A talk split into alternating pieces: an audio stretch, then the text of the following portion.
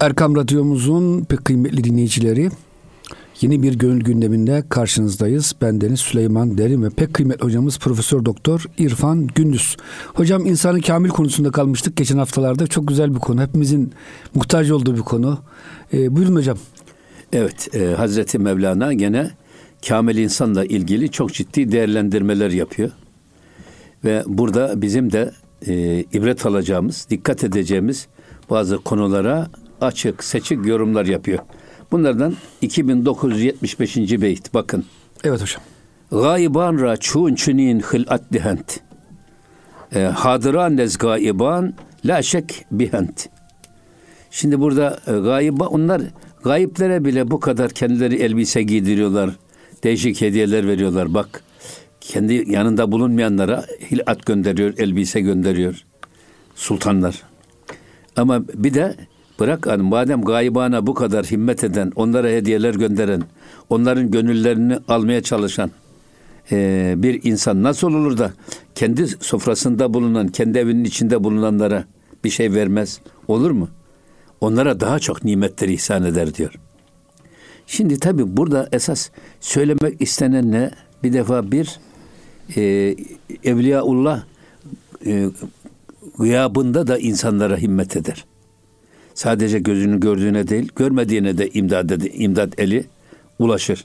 Hatta bu konuda özellikle sufiler diyorlar ki e, insanın şey yap, öldüğü zaman, şimdi öldü Evliyaullah. Evet. E, onu hala da etkisi devam eder mi diye soruyorlar ya bazen. Diyor ki ölen velilerin ölümü ile onların gayiplere olan etkisi ya da kendisini ziyarete gelenlere olan etkisi çok daha fazla hale gelebilir. Böyle insanlar kınından sıyrılmış kılıç gibidir diyor. Bedenin ağırlığından kurtulan ruhları çok daha aktif, çok daha etkili evet. olabilir. Şimdi burada da Evliyaullah kendi bedeninde hakimiyet kurmuş. Bedenini bile ruhlaştırmış. Hani bizim sık sık söylediğimiz bir şey var ya. Cenab-ı Hak kûnû rabbaniyin buyuruyor. Rabbanilerden olun. Evet hocam. Ruhanilerden olun. Nurani bir insan olun. Yani ruhunuzun nuru bedeninize de tenvir edecek. Siz de adeta bir nurdan bir varlığa dönüşeceksiniz. Nurdan olan varlığın gölgesi olur mu? Olmaz. Olmaz. Çünkü güneşe eğer engellerseniz güneş gölge yaparsınız. Ama o yüzden Peygamber Efendimiz nurdan yaratıldığı için ya da nur hüzmesi gibi olduğu için Peygamber Efendimizin gölgesi yere düşmezdi. Eyvallah hocam. Onun için burada Evliyaullah'ın eğer e, Kabdatullah dedi geçen defalarda. Hani e, onun onların eli, velilerin eli Allah'ın elidir. Esasında haşa sümme haşa burada bir şirk yok. Çünkü veliler Allah'ın bak dediğine bakarlar, bakma dediğine bakmazlar. Elleriyle Allah'ın tut dediğini tutarlar, tutma dediğini tutmazlar. Bu yüzden onların eliyle eli Allah'ın eline uygun eldir. Allah'ın emrine uygun eldir.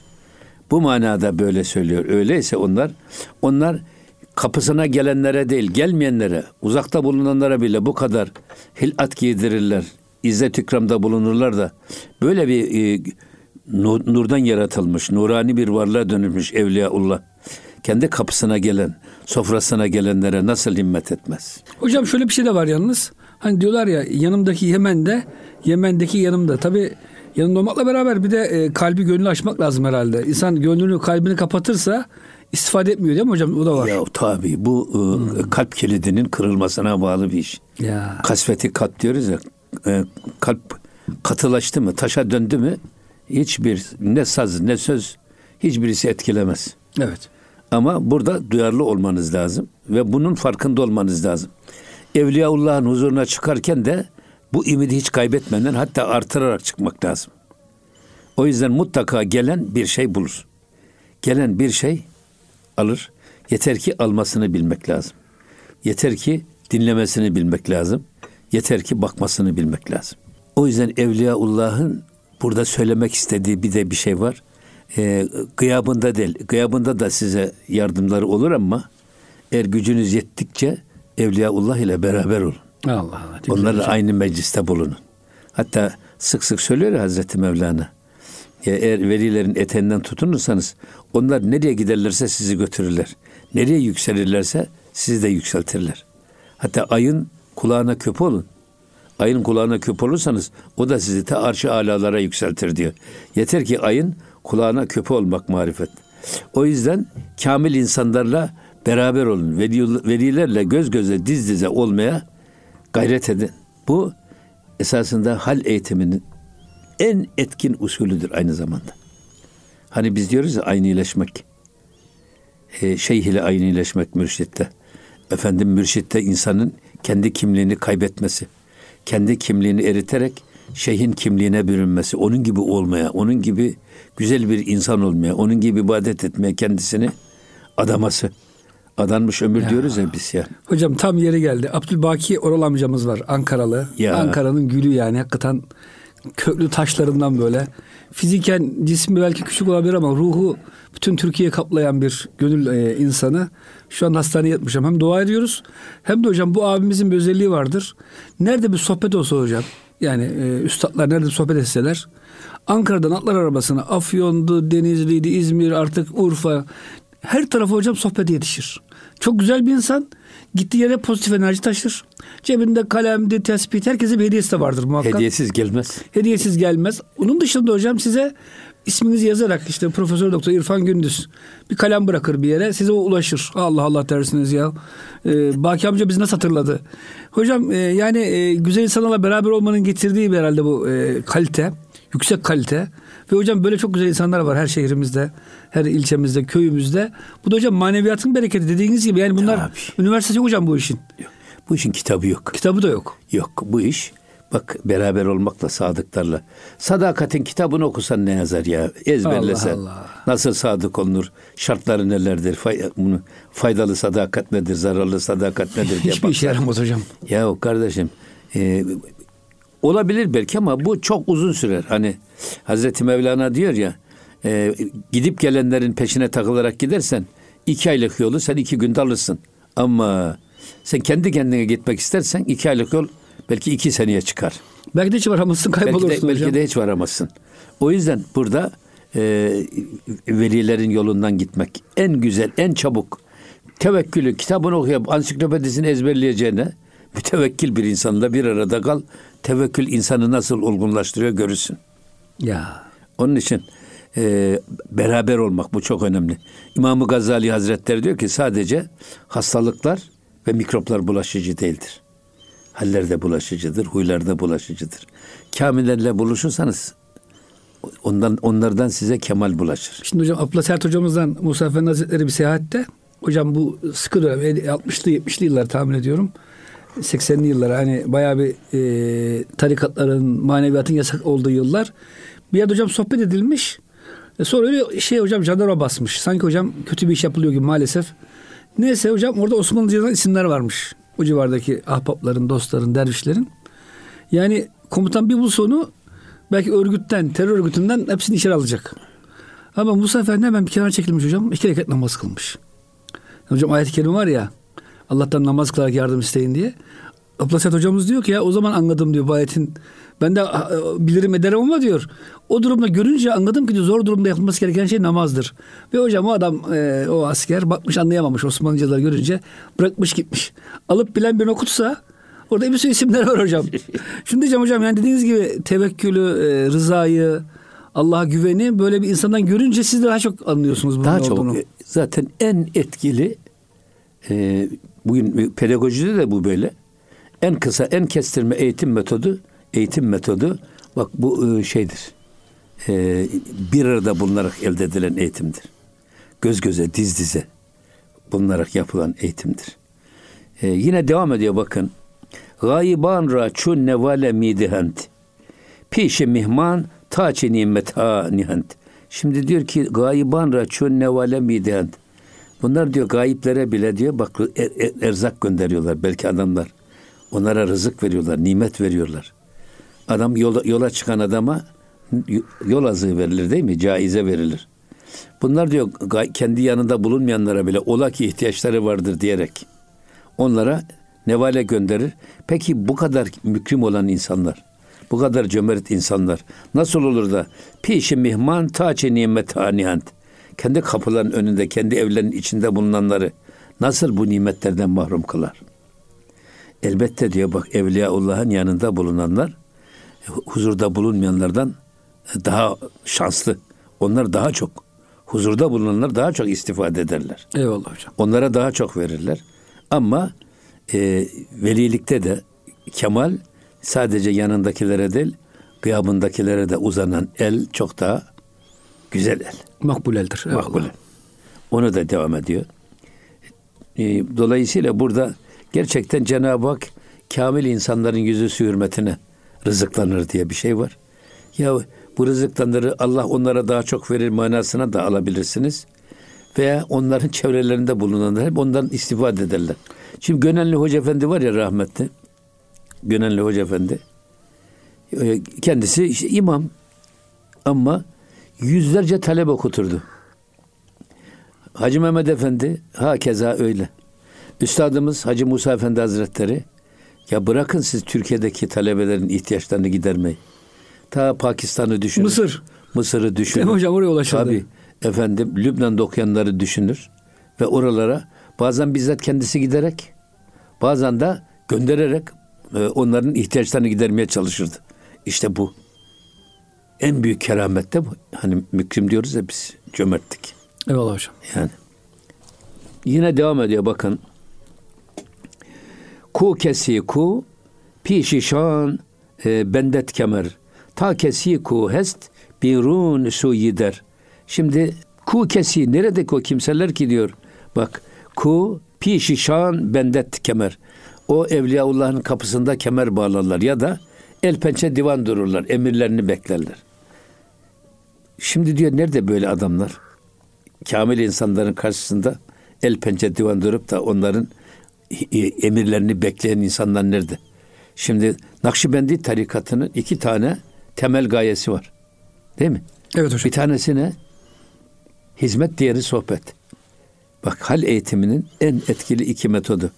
Hizmet bu esasında işte. Ve devam ediyor. Ta kesiku hest birun suyider.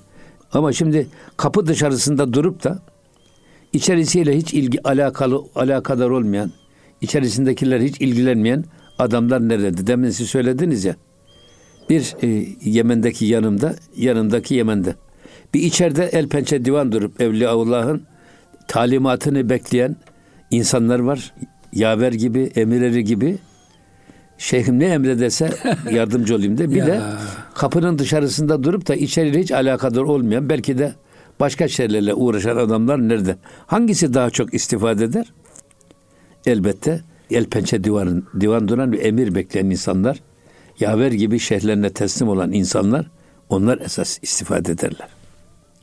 Burada hep e, işi e, hal transferi şeklinde ele almak lazım. Beraberlikle. Hatta biz tasavvufta rabıta var değil mi? Rabıta. Evet hocam. Rabıtanın iki şekli var. Hatta Ubeydullah Ahrar Hazretleri, ey iman edenler, ittakullah, Allah'tan korkun. Takva sahibi olun. Ve kûnû me'as sâdıkîn. Sadıklarla beraber olun ayet-i kerimesini yorumlarken diyor ki buradaki sadakat, fiziken onlarla beraber olun. Ama onlarla aynı sohbette, aynı mecliste, göz göze, diz dize olmak her zaman mümkün olmaz. Çünkü Evliyaullah'ın da kendilerine has ayıracakları, ailelerine ayıracakları zaman var. Efendim başkalarına ayıracakları zaman var. Görevlerine ayıracakları zaman var. yirmi dört saat kesintisiz onlarla aynı mecliste bulunmak mümkün olmaz. Ha, işte onunla fiziken beraber olunmadığı zamanlarda manevi beraberliği temin etmek üzere onların huzurundaymış gibi hareket etmek. Onlar gibi olmanın gayretinde olmak. Onlara kendisini benzetmeye çalışmak. Giyiminden, kuşamından tutun, oturmasına, kalkmasına varıncaya kadar. İbadetinden tutun, efendim, sohbetine varıncaya kadar. Hep onlar gibi, onun gibi olmaya çalışmak. Bu da diyor manevi beraberliktir. Manevi beraberliğin metodu da rabıtadır. Yani mürit ile mürşit arasında sevgi bağını sağlam tutmak. Hocam bu rabıtayı şimdi ispat etmek çok kolay oldu. Şundan dolayı bu televizyon çıkalı hocam. Şimdi hocam gençlerimiz Amerikalı popçu izliyor. Bakıyoruz hocam kıyafeti onun gibi, kılık e, tıraşı onun gibi, efendim davranışları onun gibi olmaya başlıyor. Başka birisi Güney Kore popunu.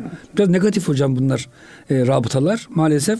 Bakıyorsun hocam hiç Avrupa'ya gitmemiş, Amerika'ya gitmemiş bir gencimiz. Aynı oradaki bir gençten farkı kalmıyor hocam. Çünkü onlarla manen beraber oluyor ya, gidip Amerika'daki artistle beraber olmuyor esasında. Görüntüsüyle bile beraberlik hocam o insanın e, ahlaki durumunu değiştiriyor maalesef. Ya bir defa şu var yani. Ee, kültür emperyalizmi öylesine kendi modellerini, kendi idollerini bizim insanımıza takdim ediyor ki bizim yavrularımızı bizim elimizden çalıyor. Esas biz boşluk bıraktığımız için onlar geliyorlar. Bizim gençlerimize onlar örnek olmaya çalışıyorlar ve çocuklar da e, sevdiklerine benzemeye çalışıyor. Onlar gibi oluyor ama burada bana göre suç önce bizde biraz da. Ama ben hatırlıyorum, Mustafa Üstündağ diye bir Milli Eğitim Bakanı vardı. İlkokullarda, ortaokullarda, liselerde e, Osmanlı sultanlarının resimleri asılıydı duvarlarda. Onları kaldırttırdı. Ne kadar iddiaçı adamlar varsa onların resimlerini koydurdu. Çocuklar o resimlere bakarak onlar gibi olmak isterler diye. Mustafa ya. Üstündağ bak. Bizim Milli Eğitim Bakanımız. Önce bizim Milli Eğitim Bakanımız. Gayri Milli Eğitim Bakanımız. Ha, yani neyse işte yani adına evet. Ne dersem diyelim. Ama bugün siz Türkiye'de hala daha kovboy tabancası ve şerif yıldızı en fazla satılan oyuncak ise bunu Amerikan kültür emperyalizminin nasıl içimize sızdığını, çocuklarımızı kendisine benzetmeye çalışarak bizden çaldığının en güzel göstergesidir. Hocam orada Amerika biliyorsunuz Yavuz hırsız. Bunlar oranın yerlisi. Adı üstünde yerli diyoruz, Kızılderili diyoruz. Medeni insanlar. Amerikalılar gidip hocam bunları katliama uğratmış, silahlarla vurmuş, öldürmüş. Kızamık hastalığı yayarak hocam bunları kökünü kurutmuş. Ama filmde biz ne zaman zavallı Amerikalılar, beyaz insan, vahşi Kızılderililer bunları e, katliama uğratıyor gibi. E, tam tersinden bütün her şeyi görüyoruz hocam. O yüzden yani, hocam hakikaten dediğiniz gibi rabıta konusunu özellikle film e, sanayisinde iyi kullanmak lazım bence. Biz kendi kahramanlarımızı, bak bizde sanat ya bir peygamberin gölgesinde icra edilmiş, ya bir sahabenin ya da bir velinin, pir diye koymuşlar. Mesela güreşçiyseniz eğer siz Hazreti Hamza'yı örnek alacaksınız. Pirimiz Hazreti Hamza diye başlanır. Eğer okçuysanız Sa'd bin Ebi Vakkas, okçuların piri mesela. Herkes kendisini Sa'd İbni Ebi Vakkas'a benzeterek okçuluğa başlar. Böyle demircilerin piri Hazreti Davud Aleyhisselam, işte terzilerin piri İdris Aleyhisselam. Böyle bir iş hayatını bile ibadete dönüştürmüş ve bize kendi öz modellerimizi sanat erbabına idol olarak göstererek onlar gibi olmasını temine çalışmış. Muhteşem bir şey bu. O yüzden e, tabiat boşluğu sevmiyor. Siz boşluk bıraktığınız zaman başkaları geliyor, o boşluğu dolduruyor ve bizim kendi yavrularımızı bizim elimizden çalmaya çalışıyorlar. Çalıyorlar da. O yüzden buna uyanık olmak lazım. Hocam bizim tarihimizde film yapsak var inan bin seneye kadar malzeme var. O kadar büyük kahramanlarımız var. Hocam on beş Temmuz'u yaşadık. Neredeyse unutuldu gitti yani. O yüz tane film yapmak lazım hocam. Bununla alakalı yapmıyoruz. Ya, Yapmayınca ya. Bu sefer gençlerimiz e, kovboy filmleri sevdiğiniz gibi. E, roman yazacaksın, hikaye yazacaksın, film çevireceksin, dizi film yapacaksın ama Türkiye'de maalesef işte bir sanat camiası diye bu e, kendisini sanatçı diye takdim eden, kerameti kendinden menkul sahte sanatkarlar var. Kifayetsiz muhteris. Toplumun inancıyla, değer yargılarıyla, tarihiyle, geçmişiyle kavgalı tipler. Hatta milletin geçmişinin köküne kezzap suyu dökmeye çalışan sözde efendim sanatkarmış. Adam milletin e, bütün değerlerini ayaklar altına alıyor, çiğniyor. Sonra da bizim belediyeler tarafından onlara konserler veriliyor. Ya bu yani yılana zehir vermek gibi bir şey bu ya.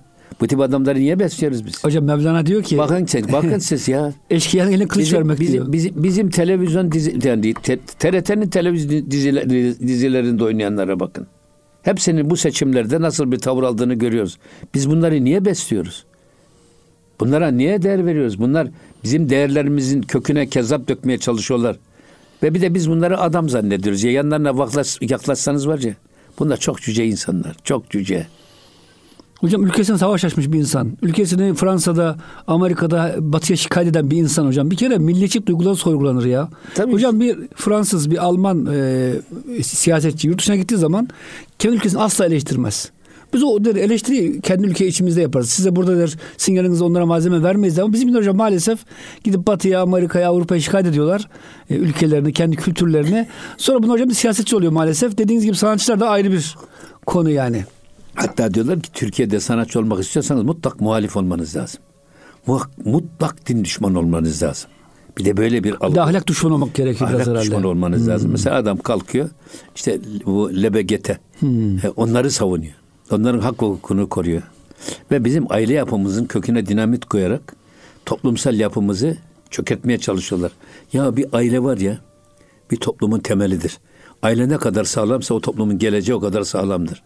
Aileyi bozarsanız eğer o toplumun geleceği de çözülüverir gider. Esas bu oyunlara şimdi bakıyorum adam ödül veriyorlar. Kimler? Batılılar veriyor ödülü. Ödül töreninde de diyorlar ki bak bunları söylemezsen bu ödülü sana vermeyiz diyorlar herhalde. Ya bir daha vermeyiz. Evet bizim e, ne kadar değerimiz varsa onlara hakareti marifet sayıyor. Hocam kısa baraya gideceğiz. Ama mi? Sonra da bunlar bak bizim bizim buradaki alkışlarımızla büyüyor. Bizim buradaki onlara değer vermemizle, dinlememizle büyüyor. Bir belediye maalesef kalkıyor. Ya bizim kendi kendi musikimizi okuyan, yüzbeyiz yerli kaside okuyan, naat okuyan, ilahi okuyan sanatkarlara gitti mi? O on beş yirmi bin lira, otuz bin lira, kırk bin lira ücret teklifi. Onu bile vermiyordu hocam. Ama e, zibidi bir sanatkar. Ona geldiği zaman ona bir milyon lira veriyorlar, iki milyon lira veriyorlar. Neymiş? Onun çok dinleyicisi geliyormuş. Ya bizim bu alkışlarımızla bu zibidileri biz büyütüyoruz. Hocam bir aile dediniz ya. Hocam İngiltere'de bir on on beş sene önce bir şey oldu. Oradaki siyahi kardeşlerimize zulüm ediliyor hocam. Amerika'da oluyor sık biliyorsunuz bu. İsyan ettiler hocam. Her tarafı yakıp yıktılar, yağmaladılar. Grup grup çete kurdular böyle. Her tarafı hocam single mom İngilizler. Tek anne, tek çocuk. Bizim hocam tabii Türklerin yaşadığı mahalle çok zengin. Altın var, saat var. Bir de düğünler çok böyle şey olduğu için. Hocam buraya basmak istiyorlar. Tabii bizim Türklerin aile yapısı çok güçlü. Dedesi, amcası, babası, oğlu hocam bir dizililer. Dövüp dövüp geri gönderler hocam zencileri. Hiçbir hocam oradan bir zırnık çalamadı. Dedi ki İngiliz kızları, Türklerle evlenmek istiyoruz. Türk mahallesine taşınmak istiyor. Türklerin olduğu yerler çok emniyetli. Hocam bu da ailenin gücünü gösteriyor tabii, yani. Tabii, evet. Hocam kısa araya girelim inşallah. Evet. İkinci bölümde devam ederiz. Kıymetli dinleyicilerimiz, e, gönül gündeminde kısa bir araya giriyoruz. Lütfen bizden ayrılmayın. Erkam Radyomuzun pek kıymetli dinleyicileri, Gönül Gündemi'nin ikinci bölümünde beraberiz. Yeni katılan dinleyicilerimiz için ben Deniz Süleyman Derin ve pek kıymetli hocamız Profesör Doktor İrfan Gündüz. Hocam buyurun. Evet, yine Hazreti Pir ne buyuruyor bakın. Çun güzüdi piri nazik dil mebaş, süstü verzide çu abu kil mebaş.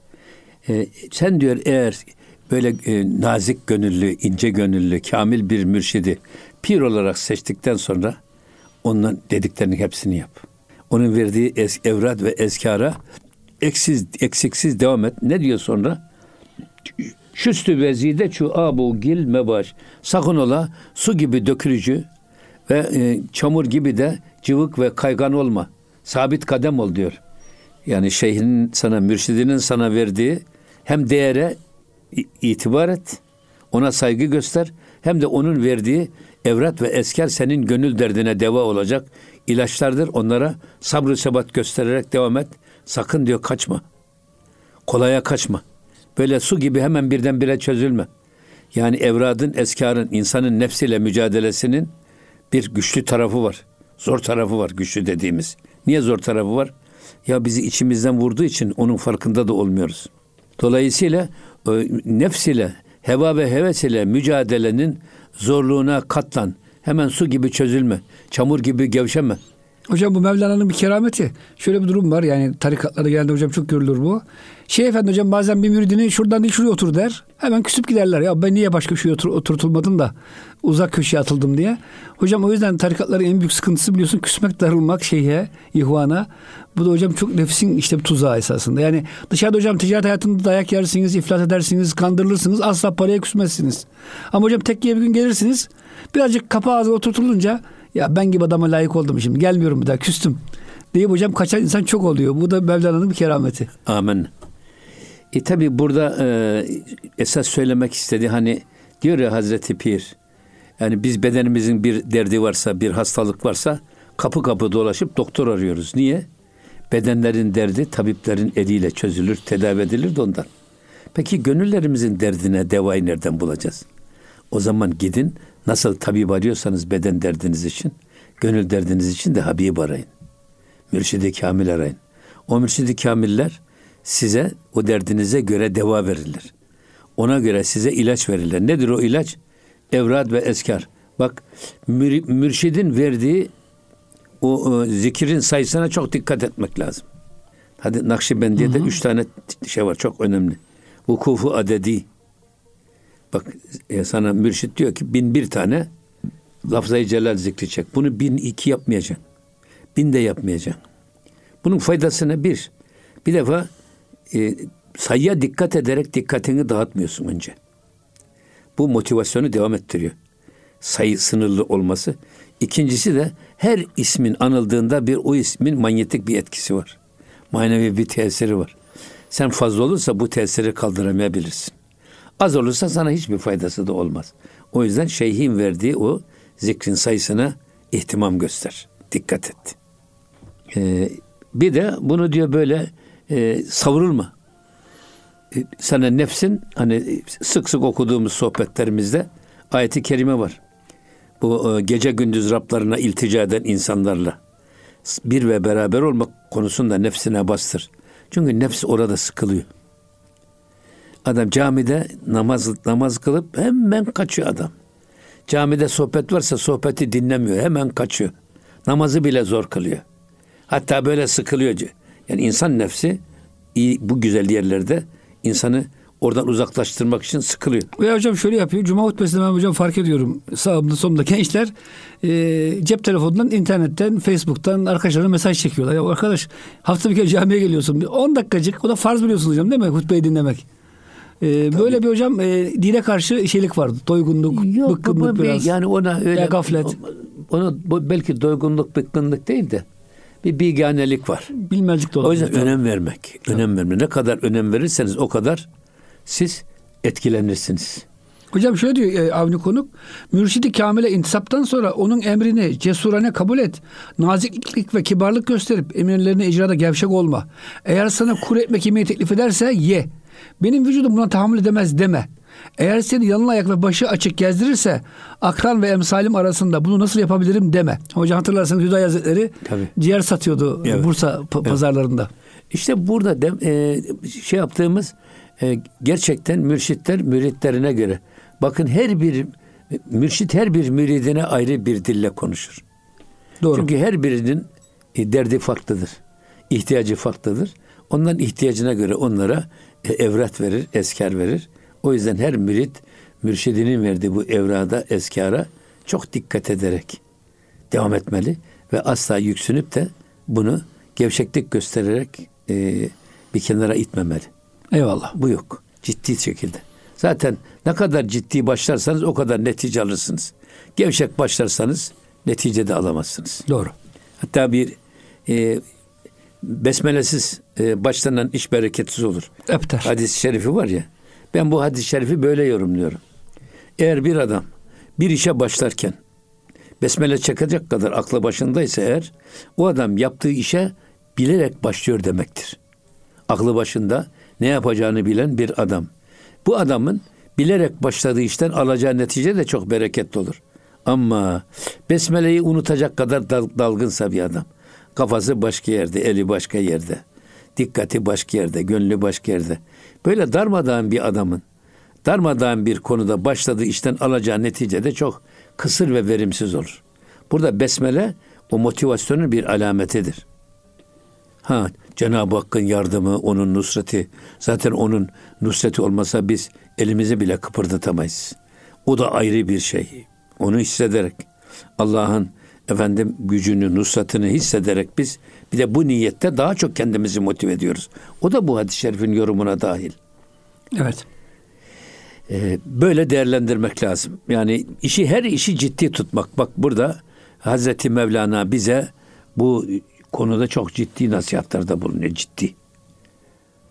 Öyle, böyle yani bigane efendim dikkatsiz, savruk bir şekilde işinize başlamayın. İşinize ciddi dört elle sarılın manasına. Yine devam ediyor bakın. Ver behre zahmitu ki neşevi pes kuca bi saykal ayi neşevi. Şimdi diyor ki bak sana nefsinin verdiği o zahm, güçlük ve de zahmet. Evet. Yani şeyhinin verdiği emirlere riayet konusunda sana zor geliyor. Ve nefsine verdiği o güçlük, o zorluk. E, bundan dolayı sakın ola ki kine şevi. İçinde onlara doğru, şeyhe doğru bir kin besleme. Bana niye verdi bu güç e, evradı diye. Efendim onlara karşı e, bir, içinde bürudet besleme. Bürudet beslersen ne olur? Netice alamazsın. Hatta burada e, Peygamber Efendimiz'e mesela biz e, ne diyoruz? Sallallahu teala aleyhi ve sellem ya da aleyhissalatu vesselam. Onu tazim ediyoruz. Ona hürmetimizi böyle ifade ediyoruz. Böyle olduğu için Peygamber Efendimiz'in her sözü bizim içimize, iliklerimize işliyor, etkiliyor bizi. Yok, eğer böyle bir soğukluğumuz olursa, sevgide bir azalma olursa gönlümüzde Efendimiz'e karşı, bu sefer Efendimiz'in sözlerinin de içimizde etkisi azalır. O yüzden burada e, Peygamber Efendimiz hiçbir şey kaybetmez. Kim kaybeder? Biz kaybederiz. O yüzden ben her her zaman söylüyoruz Süleymancığım, hani din kutsallık üzerine bina edilmiştir. Eğer biz Yaradan'ı, Cenab-ı Hakk'ı kutsamazsak, onu mukaddes kabul etmezsek, onun emir ve yasakları da bizde e, pek fazla etkili olmaz. Kur'an-ı Kerim'i takdis etmezsek, Kur'an-ı Azimuşşan mesela böyle söylüyoruz. Hazreti Kur'an diyoruz. Kur'an-ı Kerim'e böyle eğer hürmet ve tazim göstermezsek, okuduğumuz Kur'an, Kur'an'ın bize etkilemesi, emirlerinin ve yasaklarının içimizde etkili olması da mümkün olmaz. O yüzden burada ha ölçüyü kaçırmamak lazım. Ölçü dediğimiz ne? Ehli kitap yani Hristiyanlar peygamberlerini ilahlaştırdılar. O yüzden sapıttılar. Yahudiler de peygamberlerini sıradanlaştırdılar. Asker arkadaşı gibi kabul etmeye başladılar. Onlar da bu yüzden sapıttılar. Ama biz o orta yolu asla kaybetmememiz lazım. O yüzden burada yine şunu söylüyor. Sakın ola ki diyor bundan dolayı böyle şey, şeyhin verdiği evrat ve eskarın güçlüğüne ya da zorluğuna bakarak nefsin seni bu konuda itekliyor ki ya bırak bunları sen başka bir işte meşgul ol diye bizi ondan koparmaya çalışıyor. Sadece hocam bu evrat eskar değil de diğer emirler de oluyor. Hizmet hepsi veriyor size. Hepsi, hepsi, hepsi kapsıyor değil mi hocam? Hepsini kapsıyor. Hocam ben şundan diyorum. Bazı insanlar hocam evrat yapıyor. Ufacık iş verince ondan kaytarıyor hocam. Azıcık bir maddi ha, sorumluluk külfeti olunca aman hocam diyor ben tarikata bunun için girmedim. on lira yol parası veremem diyor mesela. Ya arkadaş yani zaman zaman insan bu yolda para da harcar. İnfakta da bulunur. Hocam hepsini kapsayan bir paket hocam tarikat. Sadece on tesbih çekeyim. Tabii. yüz tane Allah diyeyim de cennete evet. bedavadan gideyim yok hocam değil mi? Tabii. Öbür taraftan bak. Peskuca bi saykal ayi neşevi.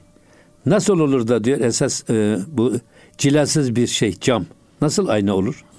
Aynanın arkasında hiçbir cila yok. O, o ayna olup da bizi gösterir mi? Yok ya. Arkasına sır var ya. Sırlı cam diyoruz biz. Evet. Ona bir şey sürülüyor. Ondan sonra o ayna oluyor ve bizi gösteriyor. Hatta bu şeyden de oluyor. Sadece camdan değil. E, metalik madenden de şey yapılıyor. Aynen. O maden eziliyor efendim. Şey, dövülüyor, mövülüyor. Ondan sonra onun üstüne bir cila çekiliyor. Cila çekildikten sonra ayna gibi bize bizi gösteriyor. Hmm. O yüzden diyor sen de böyle ol. Aman ha şeyhine karşı böyle içinde bir bürudet olursa o aynen cilasız bir ayna gibi olur. Oradan sana hiçbir yansıma gelmez. Eyvallah. Allah korusun. Sevmek lazım. Ya. Şimdi bununla ilgili çok güzel bir şeye giriyor şey. Ee, Hazreti Pir diyor ki bir Kazvinli'nin vücuduna dövme yaptırması hikayesi. Bu da çok enteresan bir hikaye. Ben hocam bu hikayeyi çok sever, çok derslerde anlatırım. Müthiş bir hikaye hocam, buyurun. Evet, şimdi buyurun. Burada hani her şehrin bir ruhu var derler ya. Yani her şehir ya da her şehirde geçen insanların kendilerine göre bir alameti, farikaları var. Kazvin'de de insanlar e, dövme yaptırmakla meşhurmuş. Dövme. Kazvin hocam İran'da bir şehir değil mi? İran tabii. Eyvallah. E, ve bugün de bak- bakıyoruz bazı insanlar dövme yaptırıyorlar. Demek ki bu da İran'dan gelen bir şey. Ama e, zaten bir Kazvinli'ye gidiyor bir adam. Bu şeyde o zaman hamamda tellaklar yaparmış. Şey, hmm. Tellaklar, keseciler var ya. Evet. Onlar yaparmış.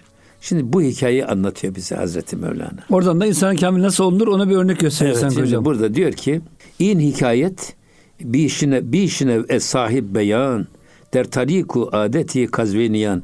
Kazvinlilerin kendilerine göre bir e, e, toplum, toplumda yaşayan bir adetleri vardı. O yüzden bu hikayeyi e, böyle kazvinle birisinden bir dinle bakayım diyor. Allah. Neler olmuş neler olmuş. Ve devam ediyor. Bertenü destü ketifha bi gezent eseri suzen kebudiha zenent. Şimdi burada e, onlar ellere, vücuda, kürekler üstüne iğne ucuyla ama zarar vermeyecek e, surette e, derinin altına şey mürekkep şırınga ederek suretler yaparlarmış. Hmm. Esas şey bu dövme dedikleri. Hocam bunun sebebini söyle. Avni Konuk diyor ki bunun da kabadayılık olsun diye. Yani böyle omuz başlarına yaptırıyorlar ki ben kabadayıyım ha. Hayır, yaklaşmayın bana. Yani çevresine korku salmak. Eyvallah. Tamam. Yani şimdi şimdi adamlar bir bakıyorsun ha boğazından aşağı. Her taraf kolları, dövme. Her tarafı dövme. Hocam bu dövmeye haramdır dinimizde değil mi? Tabii, bunu da söyleyelim. Tabii. Bu çok yaygınlaştı maalesef tabii hocam ya. Haram, tabii. Her tarafı dövmeciler görüyoruz. Dövmeye yapılmış insanlar görüyoruz. Çok üzülüyorum hocam ya. Ama işte bu gazvinlerin hikayesini söylemek lazım. Eyvallah. Onlar da böyle vücutlarında efendim kollarında yok kürek kemiklerinin üstünde omuzlarında bazen de esas görünecek yerlerde şu pazuların aşağısında. Hmm, kolların elleri, evet. Buralarda görünecek yerlerde Ee, çevresine güçlü gözükmek için bu dövme yaptırırlarmış. Şimdi böyle düğme yaptıran bir şeye gidiyor birisi kazvinli. Onu anlatıyor. Ama burada şunu da söylüyor bakın e, Ahmet Tahir-ül Mevlevi Hazretleri. Hazreti Pir'in ifadesinden dövme yaptırmak adetinin bize hatta Araplara İran'dan geldiği anlaşılıyor. Hmm. Araplar e, buna veşim tabir ediyorlar. Fakat erkeklere değil. Kadınların ellerine ve yüzlerine yaptıkları ve onların güzelleşmesi için yaptırdıkları bu şey esas veşim. Halbuki hmm. kadınları bu güzelleştirme aksine daha da çirkinleştiriyor diyor Tahirül Mevlevi. Evet. Ve veşim yapan kadına vaşime, yaptırana da müstevşime deniliyor. Hmm. Yapana da yaptırana da lisan-ı peygamberiden lanet gelmiştir. Ya. Yani yine Cenab-ı Pir'in beyanından bakın şöyle söylüyor. Suyi dellaki bişut kazvini ki kabuden zen bikum şirini diyor ki burada e, suyi bir dellakinin bir e, ne diyelim ona e, tellak yani kesecinin hamamdaki keseci efendim onun e, yanına gitti bir adam ve e, ona kazvinli uğradı ne diyor ki kabudem zen bikun şirini sen diyor benim kürek kemiklerimin üstüne bir aslan resmi çiz şiirini. Hmm. Esasında burada benim e, ne diyorlar ona gücümü gösterecek. Efendim beni daha tatlı daha da efendim e, karizmatik gösterecek bir dövme yaptı. Bir hamam tellakının önüne gitti. Ve ne dedi orada? E, goft çi suret zenem ey pehlivan. Goft ber zeni sureti şiiri ceban. Cihan pardon. Diyor ki e, sordu tellak. E, Çi suret zenem ey pehlivan ey pehlivan adam. Yani ben sana ne sureti resmedeyim madem öyle geldin. Bu dövmenin nasıl olsun? Nasıl bir şey olsun? Ve ona diyor ki goft berzeni berzen sureti şiiri cihan. O zaman kükreyen bir aslan diyor bana resmini yap sırtıma. Zaten benim burcum da aslan diyor. O da pehlivan filan de dediğine göre adam da herhalde adam da gaza getiriyor hocam bunu. Adam da tellak. Cüsseli bir adam ha. Böyle diyor o da nasıl bir resim çizeyim. O da sen diyor kükreyen bir aslan resmi çiz. Hocam arkası yanlar vardı ya evvelden biz çocuk yıllarında radyolarda böyle şeyler olurdu. Piyes mi derlerdi hocam ona? Skeç diyorlardı. Böyle bir tam heyecanlı yerine bırakırlardı. Aa, ondan sonra bir hafta beklerdik hocam. Ne olacak diye böyle. Hocam vakit doldu. İnşallah bunu haftaya kadar beklesinler. Kükreyen aslanı çizdirmek için genç tellakın önüne oturmuş. Evet. Ama ne olmuş hocam? Bilen bakalım. Yok şu anda. Evet. Ya gidip okusunlar hocam. E, kaçıncı yıl hocam şimdi bizim okuduğumuz? Bizim şimdi bu dört, bu bir dakika bakayım. Efendim, bu beşinci ciltteymiş. Şeyden ama şerhinden. Tabii. Şerhinden. Şey. Ben de Avni Konuk'ta ikinci ciltteyim hocam. Evet. Gidip baksınlar veya haftayı beklesinler değil mi hocam? İnşallah. Hocam ağzınıza, gönlünüze, dilinize sağlık. Kıymetli dinleyicilerimiz, Gönül Gündemi'nde bize verilen sürenin sonuna geldik. Bir sonraki hafta buluşuncaya kadar Allah'a emanet olun. Hoşça kalın efendim.